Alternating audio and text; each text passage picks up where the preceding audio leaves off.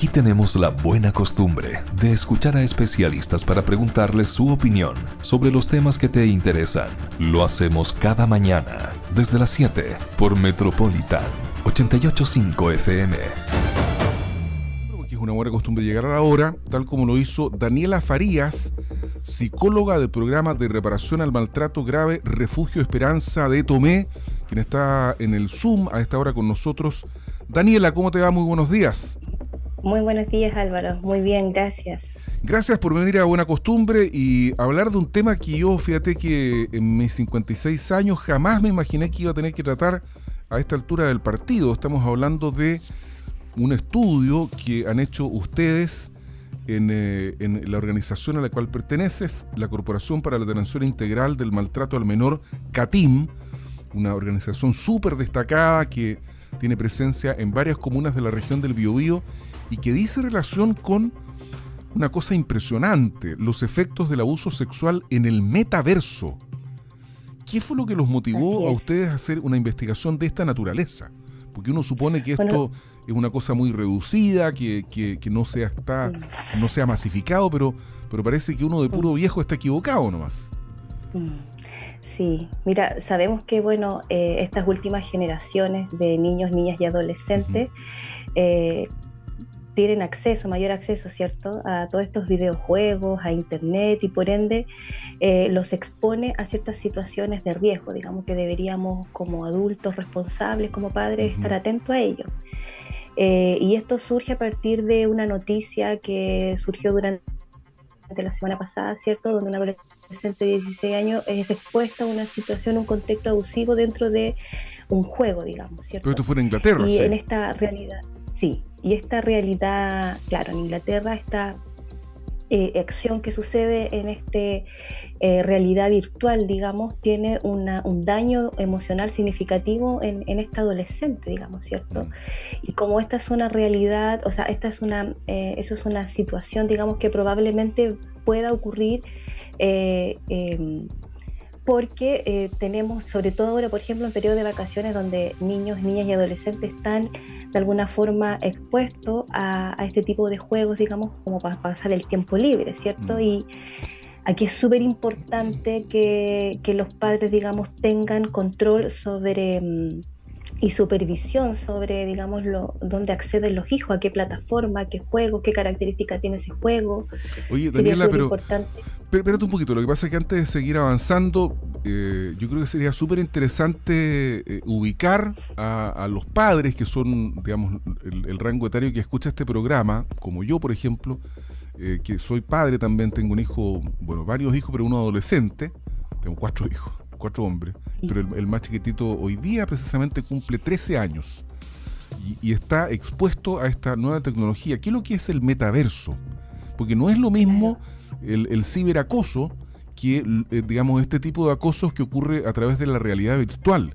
Por lo tanto, sería bueno explicar eh, qué es el metaverso, cómo interactúan o cómo podrían llegar a interactuar los niños, niñas y adolescentes en el metaverso, que ellos tienen un, digamos, eh, eh, tienen una especie como de, cuerpo, que es un avatar, eh, que se relaciona con otros. Si pudieras explicar un poco cómo ocurre la dinámica, sería, sería bueno, creo. Claro, cuando hablamos de metaverso hablamos de una realidad virtual, ¿cierto? En la que interactúa los niños y adolescentes representado a través de un avatar, ¿cierto? Y este avatar va percibiendo, eh, sintiendo y experimentando la, relación, ahí la situación que se están dando en, este mundo virtual como si fuera real, digamos. Mm. Está tan inmerso en este mundo virtual que es difícil distinguir entre lo, lo fantasía de la realidad. Por lo mm. tanto, todas aquellas experiencias que se den en ese contexto, todas aquellas interacciones, eh, pueden de alguna forma influir de forma positiva o negativa en el niño, niña o adolescente. Claro, lo que pasó en el Reino Unido, incluso que está siendo investigado por la policía, es que una adolescente de 16 años denunció que había sido agredida por un grupo de hombres en esta realidad virtual. Y, eso, dices tú, que se puede vivir o sentir o percibir como algo real. Es decir, eventualmente el niño, niña o adolescente no es capaz de distinguir la realidad física de la realidad virtual y eso puede llevar a traumas de, de, distinta naturaleza. ¿Verdad? Exacto, porque eh, finalmente el cerebro eh, no distingue entre esta realidad o fantasía, por lo tanto cuando la persona o el niño o adolescente se ve expuesto a, una situación donde considera que está sintiéndose amenazado, ¿cierto? Se activan centros en nuestro cerebro, ¿cierto? Como la amígdala que nos prepara para la huida, mm. ¿Cierto? Por lo tanto, eh, esto empieza a manifestar ciertas emociones, ¿cierto? Como la capacidad de ansiedad, la tristeza, el miedo, ¿cierto? Y em, em, antes que el cerebro, el cuerpo empieza a percibir estas emociones y no hace la distinción entre una situación real o una fantasía. Por lo tanto, esta afectación emocional se vive como si fuera un hecho real, y cuando está asociado a un evento de connotación eh, sexual, se vive como un trauma, digamos, ¿cierto? O sea, el niño adolescente que está interactuando de manera virtual está experimentando esta sensación o idea de desprotección, de vulneración. Eh, está, percibiendo esta, esta, este límite que se está eh, sobrepasando, ¿cierto? Y está generando este nivel de, de desconfianza, de tristeza, digamos, y el cuerpo lo siente, por lo tanto, a, lo largo plazo el cerebro también lo empieza a resignificar como una experiencia traumática. Uy, qué tremendo. Por lo tanto, sí, por lo tanto, eh, evidentemente ese adolescente y quienes se vean expuestos a estas situaciones van a requerir algún proceso de reparación, de intervención profesional, digamos, para poder sobreponerse a, esa, a ese daño, a esa sintomatología. Estamos hablando con Daniela Farías, psicóloga del programa de reparación al maltrato grave Refugio Esperanza Tomé. Daniela, ustedes en, eh, tu centro o en los otros que dependen del CATIM, de la Corporación para la Atención Integral del Maltrato al Menor, ¿se han encontrado con situaciones eh, similares o de maltrato virtual? ¿O todavía, o todavía está solo la, teoría aquí en la zona? Mm. Sí, eh, mira, relacionado con eh, un tipo de maltrato con de la connotación eh, de abuso sexual, no, pero sí, sí niños o adolescentes que relatan situaciones de acoso, por ejemplo, donde se sienten agredidos verbalmente por un otro avatar, digamos, o aislado, discriminado, por ejemplo son cosas que se, se digamos, se, observa y se escucha en los relatos de algunos niños adolescentes. ¿Qué tan frecuente es eso? ¿Qué tan frecuente? Porque uno, no lo sabe y precisamente para allá iba. Porque, digamos, evidentemente la distancia eh, en respecto de la cercanía con las tecnologías entre un adolescente o preadolescente que también tienen acceso a las tecnologías, ¿cierto? O, o estamos hablando de un niño de 15 años respecto de nosotros, es sideral.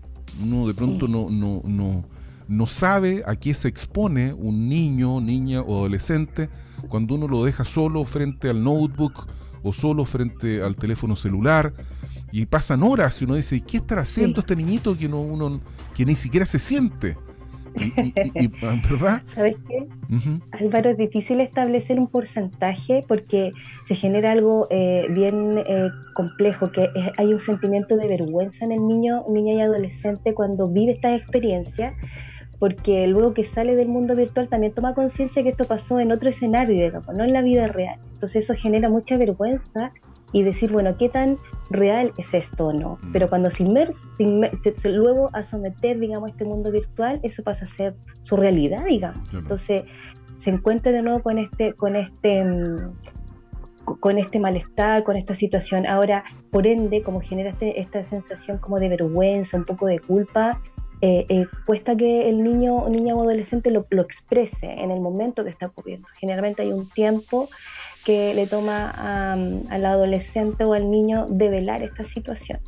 ya porque bueno porque también hay un gran hay una gran cantidad de papás que como que también desconoce un poco lo que hacen los niños en esta en, este tipo en este mundo virtual. Mm. entonces a veces también hay poca comprensión respecto a eso. Sí a eso a eso me refería. Y cuáles son las prevenciones o lo que uno debería hacer eh, qué conductas deberían a uno como padre, como responsable de niños, niñas y adolescentes, deberían llamarle a uno la atención eh, y poner cuidado, poner ojo con, con, lo que pudiera estar pasando, cómo podría uno darse cuenta si lo están pasando mal, si están siendo agredidos, acosados, ¿Cuáles son las señales a las que hay que poner atención, Daniela?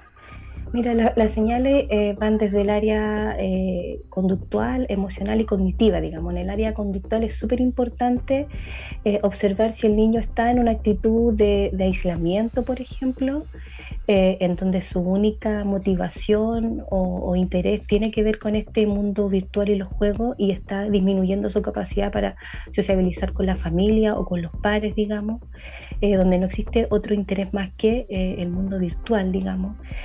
Puede existir la posibilidad de ver niños con mucha hiperactividad o en un estado de hiperalerta, digamos, Mm. Eh, Les cuesta dormirse, con dificultades para conciliar el sueño. Efectivamente, en, la esfera de, lo físico podemos ver niños con falta de apetito o con aumento de apetito y con dificultad o alteración en el ciclo sueño-vigilia, mm. con pesadilla o con un sueño entrecortado, digamos, que no, no, sea reparador, ¿cierto? Y en el ámbito cognitivo podemos ver niños que a lo mejor se nota más en el, en el año escolar, más distraídos, con dificultad de atención, concentración y memoria, ¿cierto? Y, en el ámbito emocional podemos ver niños que están a lo mejor eh, mucho más tensos, entonces más ansiosos, eh, con, como te decía yo, como con este interés eh, en demasía de querer estar en ese mundo virtual ahí, a pesar que pueden estar pasando cosas, digamos, que le pueden estar generando malestar, está esa iniciativa, esa motivación de estar ahí.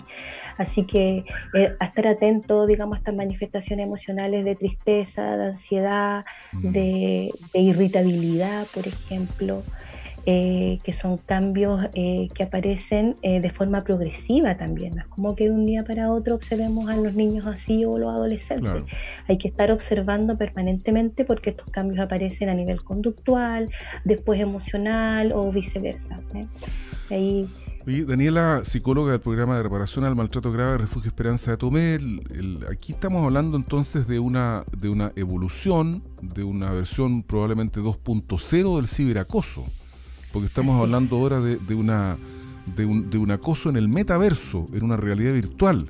Entonces son dos cosas distintas, ¿verdad? una es el ciberacoso y esto es el acoso que pueda haber en el metaverso. Son, son dos situaciones igualmente graves y a las que me imagino en, el primer caso, en el ciberacoso, ustedes deben haber conocido muchas más situaciones complejas que incluso afectan a personas adultas. Ya, ya ves ustedes que la, la, la, realidad del fallecido alcalde de Florida, Jorge Roa, también daba cuenta de que él estaba siendo ciberacosado con cuentas falsas que levantaban mentiras respecto de, de, de, su vida personal, de su trabajo. Entonces, si eso es al parecer insoportable para un adulto que en teoría tiene muchos más elementos para defenderse, para aprender a distinguir lo, real de lo falso. Imagínate cómo es eso para, para un niño que, que tiene muchas menos herramientas. Claro. Sí, es que en el mundo virtual o de redes sociales se genera esta percepción como de bajo control, ¿cierto? Como que mm. si ya eh, hay una situación que me incomoda, ¿en qué momento, cómo, cómo lo manejo, cómo lo controlo, a quién pido ayuda, digamos, ¿cierto? Y cuando se trata de niños y adolescentes que están en un proceso de desarrollo, de aprendizaje, que efectivamente cuentan con menos habilidades o recursos para enfrentarse ante esto y si junto con ello mm, eh, hay, un grupo familiar que a lo mejor no está abierto a hablar sobre estos temas o no están supervisando, mm. pendiente, claro, existe una probabilidad de un riesgo ahí, ¿cierto? De ahí es tan importante esto, esto de, por ejemplo, de que mm, tanto los computadores como el celular se den un uso eh, en un ambiente común, digamos, donde esté la familia, digamos, en un espacio privado donde podemos mantener bajo control sobre esto, ¿cierto? Entonces lo ideal sería que se dieran un espacio común en el living, en el comedor, ¿cierto? Que existan horas destinadas también para el uso del celular o del computador, ¿cierto? Y que esas horas estén acordes y coherentes al ciclo vital del niño o niña, porque no podemos tener un niño entre 6 y 8 años que pase 3, 4 horas, ¿cierto? O toda una jornada eh, eh, eh, con este uso, ¿cierto? De estos juegos, de, estas pantallas, ¿cierto? Lo ideal sería un, tiempo, digamos, que se puedan acordar entre el padre y el niño, digamos, ¿cierto? Y con el adolescente igual, sí, a pesar de que eh, son un poco más grandes, no olvidar que todavía están en una fase de desarrollo a nivel cerebral y también físico y vienen varios cambios a nivel también hormonal, entonces es importante también regular las horas en que el adolescente pasa detrás de estas pantallas, ¿cierto? Promover la comunicación clara, fluida, la confianza, digamos, hablar de las cosas que les interesan, por qué les motiva este juego, qué les gusta, qué hay ahí, qué busca el adolescente o el niño en, ese espacio virtual que probablemente no está obteniendo eh, en su vida familiar o en su vida social, por ejemplo. A veces este mundo virtual es un refugio para, para quienes de repente tienen algunos déficits en sus habilidades sociales, ¿Qué podrían estar buscando la resolución de conflictos, compañía, ¿cierto? Contención, eh, digamos alguna, alguna, alguna, alguna instancia también de poder interactuar, distraerse con otras personas, cosas que no puede tener en la vida real. A veces también pasa mucho que eh, los padres al, estar, digamos, en el sistema laboral, a veces hace difícil planificar actividades que consideren a los niños, ¿cierto?, fuera de la casa, digamos, fuera o detrás, o que no estén detrás de las pantallas, ¿cierto? también promover... ¿Sí? Lorena, ¿hay algún, alguna característica de personalidad de algún niño o niña que le haga más propenso a involucrarse más firmemente en esta realidad virtual? Por ejemplo, niños tímidos, que les cuesta establecer relaciones en el mundo real, de pocos amigos. Eh, claro. Que no les gusta hacer deporte. ¿Cuáles son las características de, de niños que los em, hacen más propensos a, a involucrarse más en el metaverso? Claro, existe una probabilidad que aquellos niños, como dices tú, que tienen características de personalidad que son más retraídos, ¿cierto? Que, más, mantienen alguna dificultad o poca habilidad para establecer relaciones sociales, digamos, eh, en donde también el sistema familiar no ha promovido el desarrollo de otras habilidades, por ejemplo, artísticas o deportivas, sino que más bien el niño se ha visto validado en este espacio virtual y no en otras áreas. Por lo tanto, el niño puede crecer con esta idea o percepción de que en este espacio él es bueno, digamos, y se siente cómodo y, de ahí se hace también un poco difícil esto de poder sacarlo a otros lugares, sacarlo de este contexto. Ahora, claro, aquellos niños que son, que tienen esta tendencia de repente a ser más reservados con sus opiniones, con sus emociones, con esta sensación un poquito de temor de poder expresarle a su figura más cercana lo que está sintiendo, pensando, viviendo. Oye, Daniela Farías, psicóloga, te queremos dar las muchas gracias por esta conversación súper interesante de la mañana que ah, habló de varias cosas, pero en, lo medular, en los efectos de, de conductas abusivas que ocurren en el metaverso y de lo que tenemos que hacer nosotros los padres, que somos los responsables de los niños, niñas y adolescentes, tenemos que poner atención para evitar que estas conductas sean nocivas para la salud física y mental de nuestros hijos. Muchas gracias Daniela por estar con nosotros. Muchas gracias Álvaro y buen día. Igualmente para ti, que tengas un buen día. Metropolitan 885 FM. Somos tendencia. Estamos preocupados de lo que pasa en el humedal Bayona, en San Pedro de la Paz, este que queda ingresando el conjunto residencial que hay más allá de Bayona, que se llama San Pedro del Valle, y que, de acuerdo a lo informado por Silvana Vivallo, que estuvo conversando con nosotros ayer, a lo que ha sido publicado en sabes.cl, a las fotografías que ahí se ven, está en un estado deplorable. La salud del humedal Bayona, por lo menos de acuerdo a lo que uno puede observar, es terminal o no, es lo que le vamos a preguntar a Pablo Pinto, Ceremi de Medio Ambiente. Ceremi, muy buenos días, gracias por estar con nosotros. Buenos días, muchas gracias por la invitación. Bueno, ojalá que como tuvimos con su antecesor Oscar Reicher, con usted también tengamos una muy buena relación. Él siempre estuvo disponible y usted también lo ha estado la primera vez que lo hemos requerido. Ya se manifestó dispuesto a conversar con nosotros y es lo que vamos a hacer a partir de este minuto. Entendemos que usted fue ayer al Humedal Bayona en, San Pedro. Eh, ¿Qué pasó ahí? ¿Hubo reuniones con vecinos, con agrupaciones ambientalistas, con el municipio? Cuéntenos de la actividad que se desarrolló la jornada de ayer. Claro, nosotros respondimos a un llamado que que hacen los vecinos y las vecinas de, San Pedro, del, del Bayona, eh, en atención, digamos, a su preocupación por lo que ellos visualizan, ¿no es cierto?, como la contaminación que existe del lugar, o sea, me refiero a que lo ven, y mm. además también el día, eso fue el día miércoles, que recibimos nosotros una carta por oficina de parte, eh, y el día viernes ingresan también un estudio que han realizado a través de la Fundación Manzana Verde, donde eh, se alerta, ¿no es cierto?, de la, de la presencia de coliformes fecales en el lugar eh, y de anoxia, o sea, de, falta de oxígeno en el, en el humedal. Mm. a partir de esos antecedentes, que nos parecen muy graves, nosotros el día lunes sostuvimos algunas reuniones con los, las instituciones pertinentes servicio Seremi de Salud, perdón. Eh, también contactamos a la municipalidad, eh, a la Superintendencia de Medio Ambiente y se nos sumó también la Seremi de Ciencia y Tecnología. Eh, y en conjunto decidimos ir a visitar al lugar, ir a terreno, a visualizar la situación y a conversar con la comunidad, ¿no es cierto? Con la Junta de Vecinos en particular, pero también con algunas organizaciones que están ahí para poder eh, ver en primera persona, digamos, lo que, lo que está sucediendo y eh, ver cuáles son los cursos de acción que vamos a, tomar. Seremi Pablo Pinto, Seremi de Medio Ambiente, tratemos de despejar algunas cosas que a mí me parecen fundamentales. ¿Qué institución es la responsable del cuidado del humedal Bayona? ¿A quién le corresponde esa obligación? Bueno, en, primera instancia, ¿no es cierto?, es la municipalidad la que, tiene el primer, digamos, eh, la primera responsabilidad en, torno al, humedal, digamos, por, ser parte del territorio municipal. Eso es lo primero.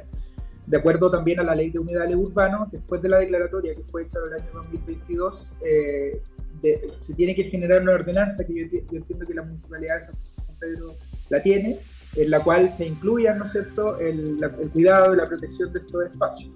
Eh, lo que nos decían los vecinos es que, y lo que les más les preocupaba, era que no existía posterior a la declaratoria un plan de, de, manejo, un plan de trabajo, claro, asociado al, al humedal. Por lo tanto, también ayer eh, la municipalidad se comprometió a poder gestionar una mesa de trabajo donde nos podamos reunir eh, las distintas instituciones que tenemos pertinencia en el, en el, tema. Nosotros apoyamos con, con, con, información técnica, ¿no es cierto?, con los profesionales correspondientes para hacer estas gestiones, pero la municipalidad, digamos, es la que tiene la primera palabra aquí, ¿no es cierto?, en conjunto, obviamente, con, con la ciudadanía, con los juntas de vecinos que también juegan un rol muy importante. Claro, lo que pasa es que es bien raro porque resulta que el administrador municipal y alcalde subrogante de San Pedro de la Paz, Ángel Castro, está anunciando la presentación de querellas, supuestamente en contra de personas que estarían ensuciando el humedal. Pero lo que pasa es que es, raro, digo, porque son ellos los encargados, los encargados de, mantener la limpieza del mismo, digamos. Entonces. No, no, no, no es, no es raro, porque tiene sentido en, el, sentido de que ellos, como eh, entre comillas, los, los dueños, los propietarios o las personas que están administrando el lugar eh, tienen que hacer las acciones legales correspondientes para identificar quién está dañando su patrimonio. Mm, Entonces, eh, tiene sentido que la municipalidad tome esas, esas, acciones, son ellos los que tienen que tomar esas acciones para verificar si es que hay alguna acción dolosa, ¿no es cierto? Hay un acto deliberado o por omisión también eh, hay personas o empresas o alguien que esté eh, aportando a la contaminación de este, de este lugar. Eso es lo importante. Me parece, claro, se están haciendo cargo de su condición de dueños o de responsables. Está bien. Y la otra duda que me gustaría despejar, que me parece también elemental, está vinculada con la inquietud de los vecinos, en el sentido de que el daño del humedal Bayona y además la cercanía que hay con, las casas que hay ahí, con, con eh, el, el, lugar de paseo de, de, la gente que va al parque, en fin, que interactúa bastante con el territorio donde está el humedal, podría ser eventualmente dañino para las personas y, también para las mascotas. Entonces, ¿cuál es realmente la, el estado de gravedad de la salud del humedal Bayona? ¿Es peligroso para la salud de las personas a la luz de los estudios que ha presentado, por ejemplo, la agrupación Manzana Verde y otros que a lo mejor usted conocerá y que nosotros no, no tenemos acceso?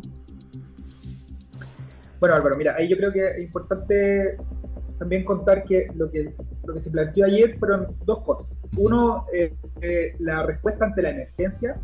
el lugar, el, humedal no es un lugar donde se, se, se, pueda tomar agua, se pueda sacar agua para tomar, no, es un lugar para bañarse tampoco, no, no, no, debería usarse en esos términos, ¿no es cierto? Y la municipalidad eh, ha informado a la, comunidad sobre eso, hay carteles, ¿no es cierto?, que dice que, las mascotas no pueden tomar agua del lugar, no pueden acercarse, no solo por, por porque podría ser peligroso de acuerdo a las condiciones que, estamos visualizando, sino que también porque afecta a la fauna y afecta a la flora del lugar.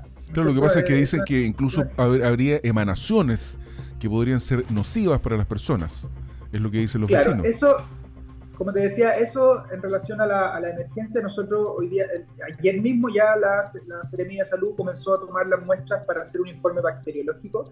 Ese informe eh, se va a se va a analizar, ¿no es cierto? Tiene, eh, nos dijeron que entre cinco días para poder ah, hacer los estudios y así nosotros poder con ese informe tomar las decisiones eh, o las sugerencias, escuchar las sugerencias que nos haga primero la Seremi de Salud, que es la que la Seremi de Salud, digamos, es la institución que vela por la salud de las personas, ya que es lo primero, es lo más importante.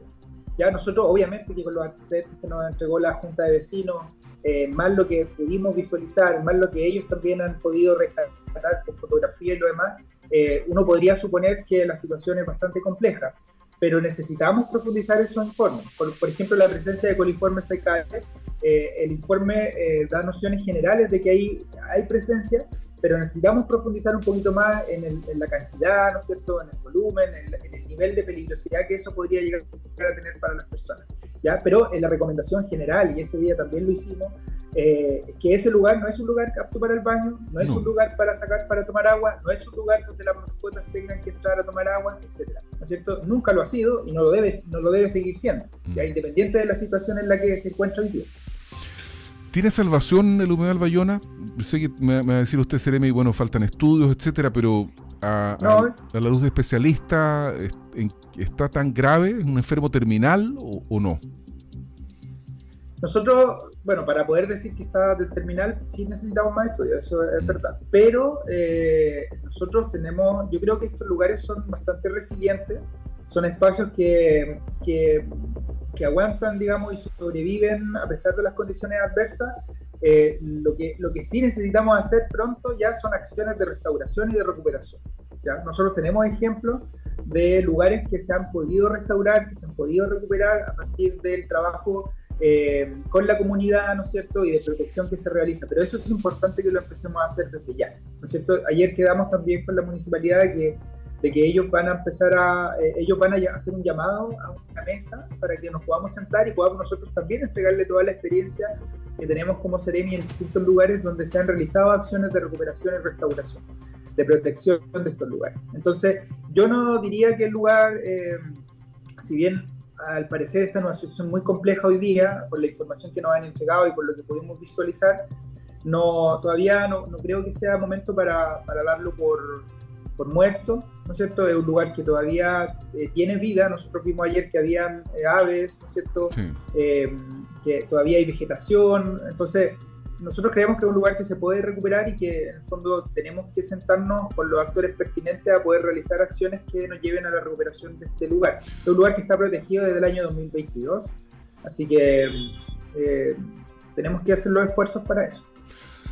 Seremi de Medio Ambiente, Pablo Pinto, en la mesa esta, la que convocó la Municipalidad de San Pedro, se van a sentar también las organizaciones vecinales y también las organizaciones ecologistas, como por ejemplo Manzana Verde y como esta otra organización que se llama Salvemos nuestras lagunas urbanas de San Pedro de la Paz. ¿Tendrán cabida también? ¿Se sentarán a la misma mesa? Yo espero que sí, yo espero que sí. Nosotros siempre, ahora, nosotros siempre estamos fomentando la participación de las organizaciones en estos espacios. ¿ya? De hecho, eh, nosotros en marzo también vamos a, oficializar la conformación del Comité Regional de Humedales, donde participan organizaciones de todas las provincias de la región. Además tenemos la presencia de empresas, además tenemos la presencia de instituciones. Entonces, nosotros siempre fomentamos la participación ciudadana en estos espacios porque es fundamental. En este caso en particular, si no hubiera sido por los juntas de vecinos, si no hubiera sido por las organizaciones, eh, que nos alertaron de esta situación, eh, quizás no nos hubiéramos enterado. Eh, de lo que estaba pasando. La ciencia cierta, mm. digamos. ¿Cómo? De lo que estaba pasando, lo digo yo. O sea, ellos, pusieron el alerta. Porque nosotros tenemos, nosotros tenemos un panorama regional. ¿ya? Nosotros como CDMI lo que hacemos es visualizar lo que está sucediendo en toda la región. Y obviamente hay situaciones que suceden en el Gran Concepción, en el área metropolitana, que son llamativas y que nosotros estamos más cerca y podemos verlas.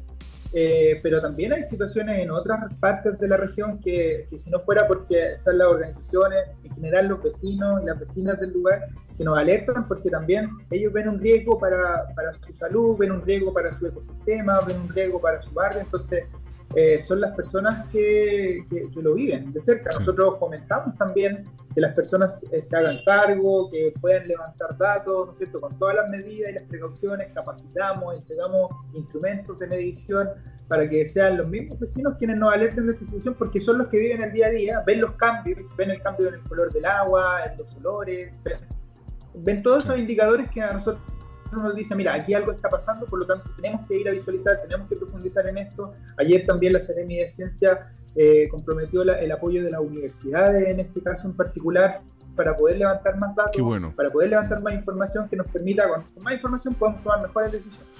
Y finalmente la agrupación Salvemos Nuestras Lagunas Urbanas de San Pedro y también la Junta de Vecinos de Bayona con su presidenta Silvana Vivallo. Eh, anunciaron la interposición de, me imagino será un recurso de protección, a ver si es que podían conseguir que se cerrara el perímetro del humedal. ¿A usted, Seremi, le parece una medida atingente, razonable o, no? Esto que quieren pedirle a la justicia que ordene. O sea, yo entiendo, entiendo por supuesto la, necesidad o la urgencia que tienen los, los vecinos, las vecinas y la agrupación de poder interponer este tipo de acciones, están en su derecho de hacerlo. Yo creo que corresponde también que ellos se sienten que hay una afectación directa a su salud, tengan que hacerlo. Eh, ayer se solicitó también esto por parte de ellos, eh, pero son las autoridades eh, pertinentes las que tienen que decidir si eso se puede hacer o no se puede hacer. ¿ya? entonces, insisto, nosotros tenemos que esperar los resultados del informe bacteriológico para que podamos sugerir acciones y ver quiénes son los entes responsables de poder eh, tomar ese tipo de decisiones. Pero obviamente que las organizaciones y las agrupaciones tienen todo el derecho, digamos, a plantear todas las acciones que ellos consideren que son, eh, que son atingentes y que pueden resguardar en el fondo eh, su salud y lo que ellos consideran que, es necesario. Lo que, lo que yo quiero que quede claro es que en el fondo nosotros nos fuimos, nos hicimos cargo y estamos eh, eh, tomando en cuenta la emergencia que está sucediendo ahí y pronto vamos a tener resultados y vamos a tener más información para comunicarle a la oposición. Quedó súper claro y qué bueno que la presencia del Estado ayer haya sido contundente. Ahí estábamos viendo a través de nuestras plataformas audiovisuales que estuvo usted, estuvo la Ceremi de de Ciencias también, estuvo la Seremi de Salud, también llegó el municipio y junto con los vecinos que fueron los que pusieron la voz de alerta. Así que nos contenta mucho. La, superintendencia, la superintendencia de Medio Ambiente igual, que fue también. muy importante de Entonces, una presencia contundente del Estado. Ojalá que esto se traduzca en lo que los vecinos quieren, que el humedal se salve y siga siendo sano para que sea disfrutado por todo el entorno de San Pedro del Valle, Bayona, la Bella San Pedro, los que quieran ir a visitarlo, porque está ahí entre medio de las personas y, hay que convivir, aprender a hacerlo. Muchas gracias, Seremi Pablo Pinto, Seremi de Medio Ambiente, en esta primera conversación que hemos tenido aquí en la mañana en Buena Costumbre. ¿ah? Que esté muy bien. Muchas gracias Álvaro, que tenga buen día y a todos los que escuchar. Listo, hasta pronto, gracias, gracias. Buena costumbre es actualidad y opinión con el respaldo informativo de sabes.cl por Metropolitan 885 FM